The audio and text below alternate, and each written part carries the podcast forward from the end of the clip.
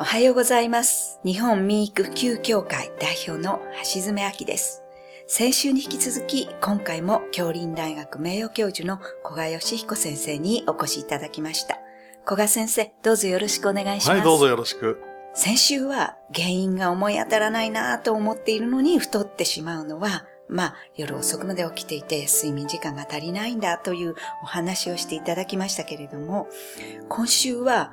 髪の毛ですね。薄毛に悩んでいらっしゃる方も多いと思うんですけれども、あるいは老け顔になっちゃうとか、クマができちゃうとか、そういう原因がやはり隠れ不眠の中にあるということについてお話をお聞きしたいと思います。これはやっぱりその美容のことってとっても大事でしょ。はい。特に男性の場合は美容に関心がないかというと、やっぱり髪の毛、抜け毛、これはとっても気になさってる方多いんですよね。気になってますよね。気にしてますよね。はい、調査をしたことがあるんです。あ、はい。隠れ不眠、うんと重くはないけど、眠れない日が少なくないという方はですね、抜け毛が多いというような、割と調査の結果、はっきりしたんですね。はいはい、男性はやっぱり美容的にはそれが一番響くということではないかというふうに思っています。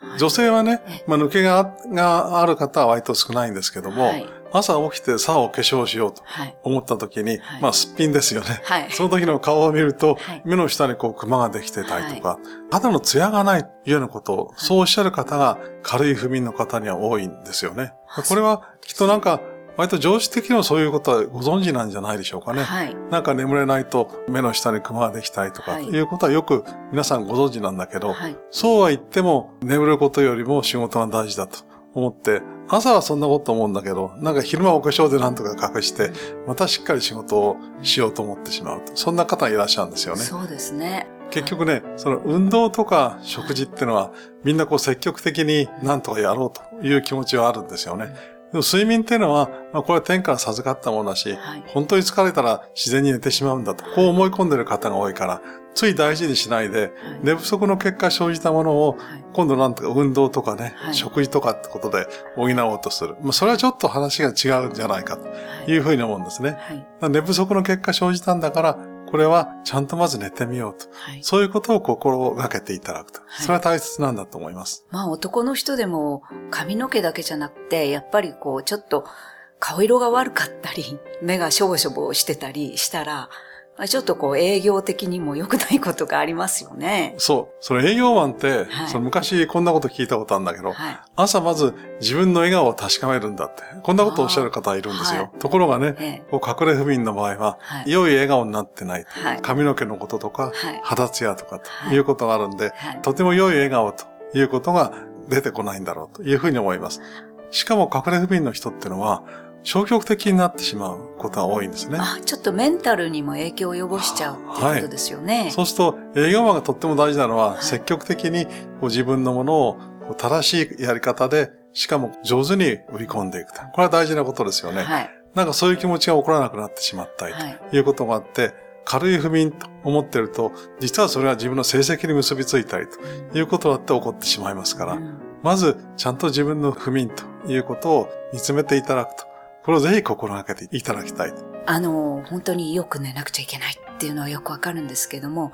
例えばこう、巷で言われる、うん、え、午後じゅうじから午前にじのこれがゴールデンタイムだからっていうのはすごい広まってて、女性なんかこう、美容のためにはもうその時寝なくちゃいけないんでしょうかっていうことをよく言う人がいるんですけど、それに関してはいかがですか？もっと時間をきちんと絞り込んだ方がいいと。はい。というのは、やっぱりこう、シンデレラタイムというか、じゅうにじを過ぎないように、なんとか工夫をしていただく。シンデレラタイム。はい。はい、ということですよね。はい、じゅうにじを過ぎると、やっぱりね、いちじに寝ると、働く方って大体ろくじくらいに起きてるでしょ。そうですね。そうね、どうやったってごじかんしか眠れてないんですよね。はい、だから、なんとかその日のうちにベッドに入っていただくということを、これを心がけていただくということをぜひお願いしたいと思っています。先生はいかがですか？それはちょっと内緒にしておきます。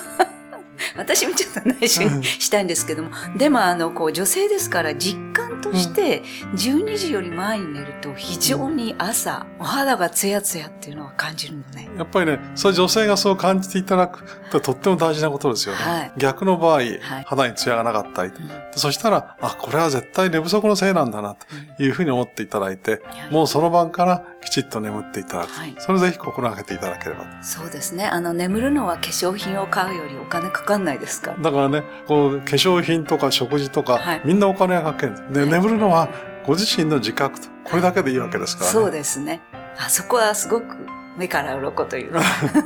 ただですね、本当に、はい、ありがとうございます。ではこの続きのお話は来週よろしくお願いいたします。先生、本日はありがとうございました。はい、またどうぞよろしく。はい。